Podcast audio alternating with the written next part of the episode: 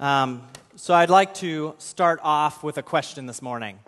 Um, have or do any of you um, have or had a really fun aunt? Really fun aunt? A handful, yes. Yes, okay. So I, I happen to have two of them, um, and they're both my dad's sisters. And the one I want to talk about today is my Aunt Penny. Now, my Aunt Penny, just for reference, when I talk about fun, um, she is the one that when I was six years old, uh, for Christmas, she bought, bought, me my first BB gun. Uh, she is the one that at VBS taught us to how to use a sling like David by dropping a rock in the leg of a pantyhose, swinging it above your head, and letting go. Uh, which was a lot of fun until later that night when I gave myself my first black eye. Uh, uh, she is she was the one who at Easter we were having a massive um, water gun fight with all of the family, and she told us to gang up on my grandpa, and and in the process she told us that, and then ran inside and locked all the doors. and so naturally, as kids, we we listened to her, and we all ganged up on my grandpa and soaked him from head to toe. Uh, unfortunately, what we didn't realize was my grandpa hadn't had a chance to change and was still in his Sunday suit.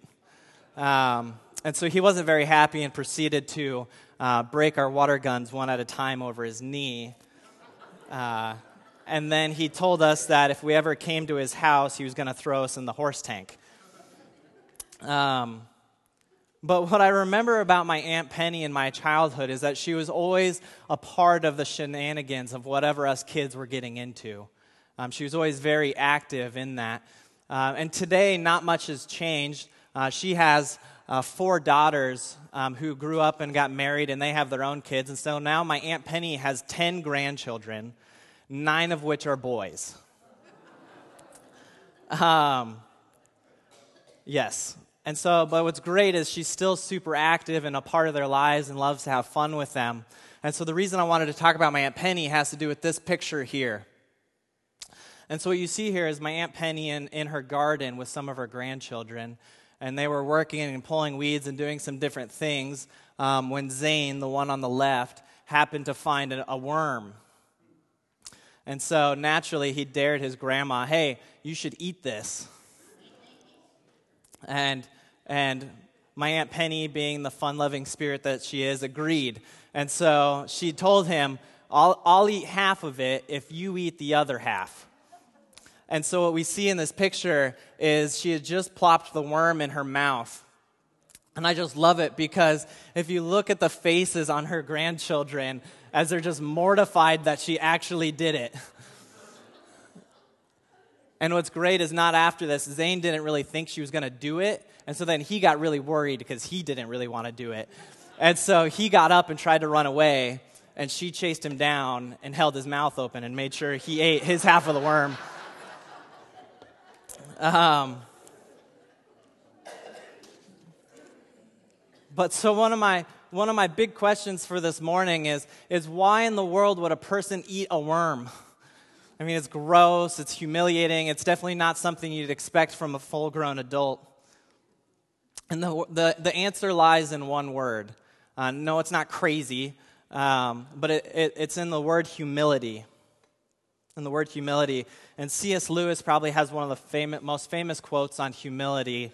And he says that humility is not thinking less of yourself, but thinking of yourself less. Uh, and the more I learn about humility, the more I realize how important it is in our everyday lives. And so, if you'd want, you can start um, turning to Philippians chapter 2. Um, in, the, in the Bibles in the pew, it's on page 819. I made sure to write it down. Um, page 819. We're going to be in Philippians 2, and I will begin reading in verse 1. So, this is Paul talking, and he's writing this letter um, from a prison that he is in. And he says, so if there is any encouragement in Christ, any comfort from love, any participation in the Spirit, any affection and sympathy, Complete my joy by being of the same mind, having the same love, being in full accord and of one mind. Do nothing from selfish ambition or conceit, but in humility count others more significant than yourselves. Let each of you not look to his own interests, but also to the interests of others. And have this mind among yourselves, which is yours in Christ Jesus. And so, if we pause there for a second, um, one of the nice things about the book of Philippians is it's very straightforward with what it's trying to tell us. And so when Paul is telling the, the Philippians here that we need, they needed to be of one mind, of, of humility, and um, he, he is also saying that to us, that we need to have one mindset. This, and, he'll go in a little bit further and, and give an example of this mindset, but he's saying we need to all be of this one mindset of humility. So if we continue in verse 6, um, we see probably the most beautiful example of this mindset in the entire Bible.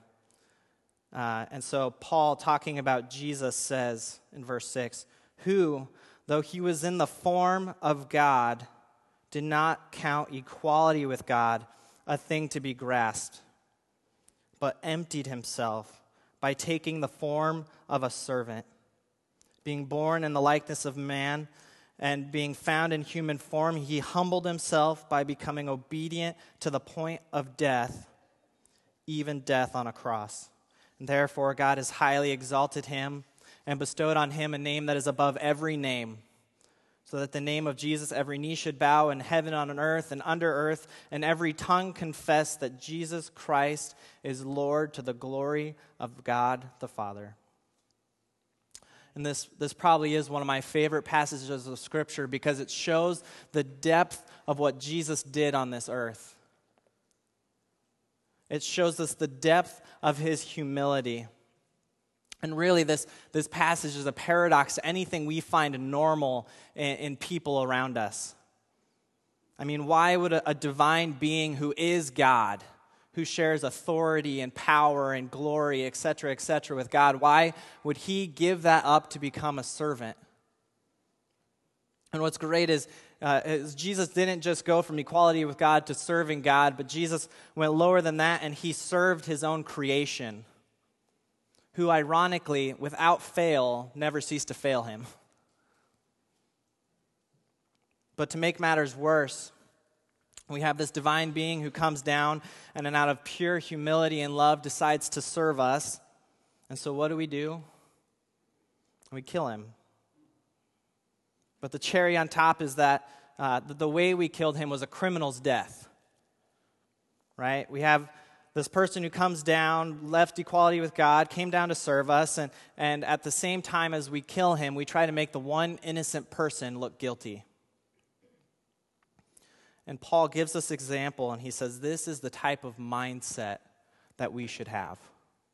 The mindset that Christ had when he did all of this for us. I mean, can you feel the depth of the love and humility there?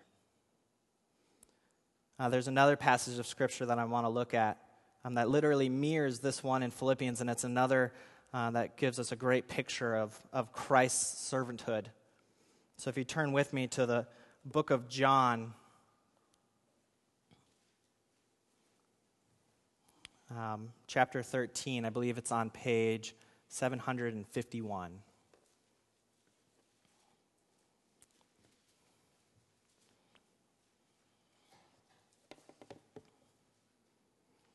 I'll begin reading in verse 1. It says, It was just before the Passover festival uh, Jesus knew that the hour had come for him to leave this world and go to the Father.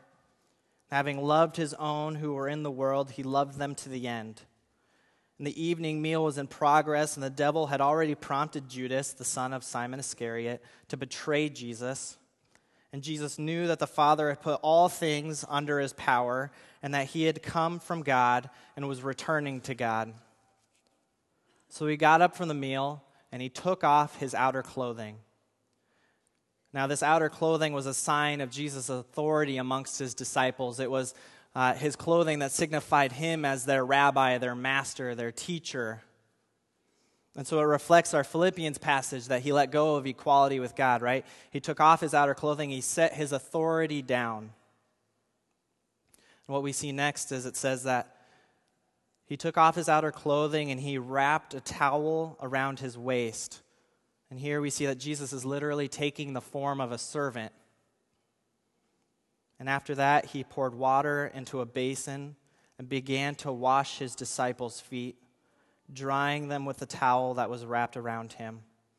Jesus serving the people that once served him. And if we skip down to verse 12, it says, When he had finished washing their feet, he put on his clothes and returned to his place. Also, a reflection of our passage in Philippians uh, that Jesus was exalted back into power. He, he put his outer clothing back on. He assumed his position of authority again, just like in Philippians when God exalted Jesus after he had died on the cross. But what we see in both the, the passage in Philippians and this passage in John is that Jesus is intentionally putting himself in a position of humiliation. Now, I don't know about you guys, um, but I don't do well in circumstances of humiliation. I, am not fond of those circumstances. Uh, when I, so, when I was in high school, um, I kind of lived under the shadow of my older brother Eli. Uh, we were a part of a lot of the same things, and, um, and one of those things was we both played the trombone in band, right? Super cool. Um, and so, but um, when my brother Eli was in high school, he was first chair trombones. He was, he was the best trombone in the band, and so he got the hardest parts and, and the solos and those types of things. And so he graduated after my freshman year, and I stepped into the role of first chair trombone. We had a really small school. Um, and yeah. And so there was one day and we were practicing and we had this competition coming up and i had this solo that i needed to get down and i was really struggling to get this solo down. And, and one of the guys in the band turns to me and he goes you know i bet your brother probably could have played that. It's like oh. Like i was already frustrated and that just took it to a new level. I was like okay i'm done. I'm just going to walk away. And so i sit down my trombone and i go to leave the band room. It was like the middle of the class. I'm like i'm, I'm just done and, and I got in a little bit too big of a hurry, and as I was frustrated and making my way out, I tripped over a chair and fell into the drum set. yep, yep. It just made matters worse.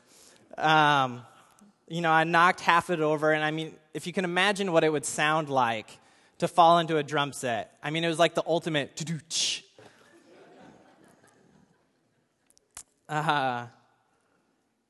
but so yeah, I you know, once you've gone through a moment of humiliation, the odds of you intentionally going back to one are, are not likely.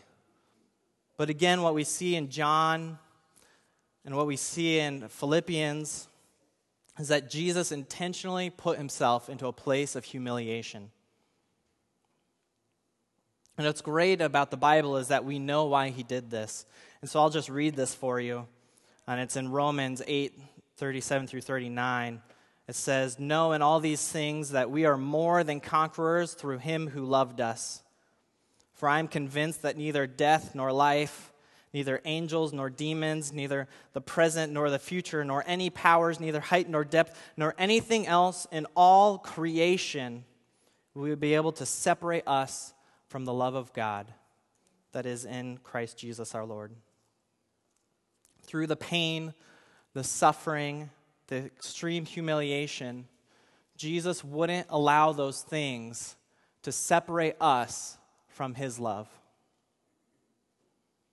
Jesus' humility in Philippians 2 is unconditional love put into action.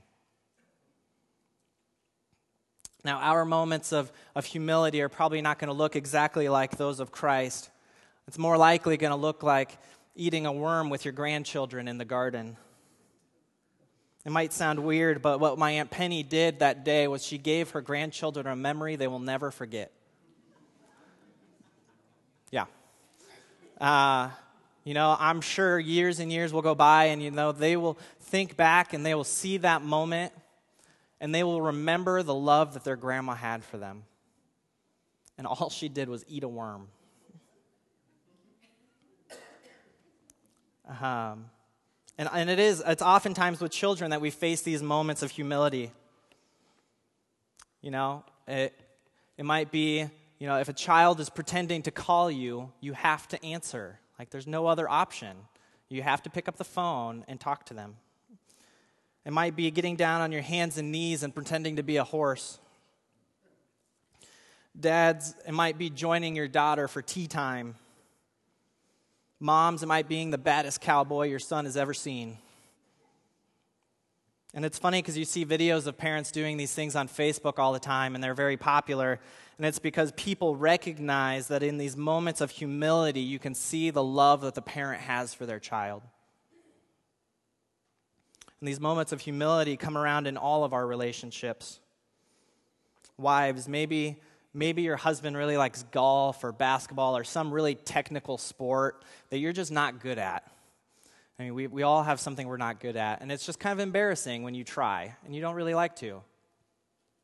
But how much love would it show for him if you participated with him and, and your love for him trumped the feeling of humiliation? Or husbands, um, I, I don't know, you, maybe you're like me. I, am, I do not have an artistic bone in my body. Like, I could not paint a tree if I tried. I mean, it was just, it would fail. Um, but how much would it mean uh, to your wife if she loved painting and, and you went to one of those places where you were able to paint together? Uh, these are some simple moments of humility that can show our love in action uh, but you know, children and spouses, um, a lot of times, sometimes, can be easier to love than other people.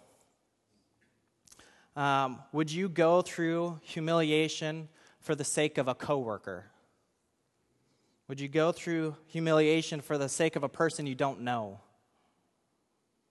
Maybe even worse, would you go through humiliation for a person who doesn't like you? There were a lot of people that put Jesus on the cross. Yes, Jesus died for us, but those Pharisees, the people who paid Judas to betray him, Judas himself, Jesus saw them and he died and went through humili- humiliation for them just as much as he did for us. And so maybe you have a coworker who is just blatantly rude to you all the time, and they really like to tell your boss about things that you might do wrong. But one day they come into work and you notice something um, is just on their mind. Maybe the printer got jammed one too many times and they're frustrated. Right? We have a, we have a moment of, of possible humility here. We can ignore it, or we, maybe we could talk to them, see how they're doing, invite them to lunch. We could put our love into action for them. Maybe you're at a restaurant and you, you have that waiter or waitress who just hates their job they really shouldn't be in the service industry in the first place. Uh, you know, it takes 15, 20 minutes to get your drink, and you're waiting there to order, and then you see them in the corner talking to one of their friends. Not, not that they're busy, they're just, they just don't care. You know, what do we do in those moments? How can we put our love into action? Uh, every day we have choices. Helping the old lady across the street to rake her yard, this might sound familiar dressing as an octopus, fisherman, and crab at VBS. Picking up trash you find while out on a walk. Maybe it's eating a worm with your grandchildren. Pretending to drink tea out of a cup that's obviously empty. Painting a picture that's really supposed to look like a lion, but ended up looking more like a llama. Or there are those people that can be really hard to love. Are we willing to let nothing stand in between us and our love for them, just like Jesus did for us? Let's pray. Uh, dear God, I just thank you for this morning, and I thank you um, for this time of year, and that we can just reflect, especially on what you did uh, during this next week. That your love for us would trump any feeling of humiliation. That you would go to the cross for us. That you would die a criminal's death for us. Help us have this mindset that Paul is urging the Philippians to have. Help us love others with such a force that nothing will separate us from being able to, to be humble and to show our love to them. Um, we thank you, and it's in Jesus' name I pray. Amen.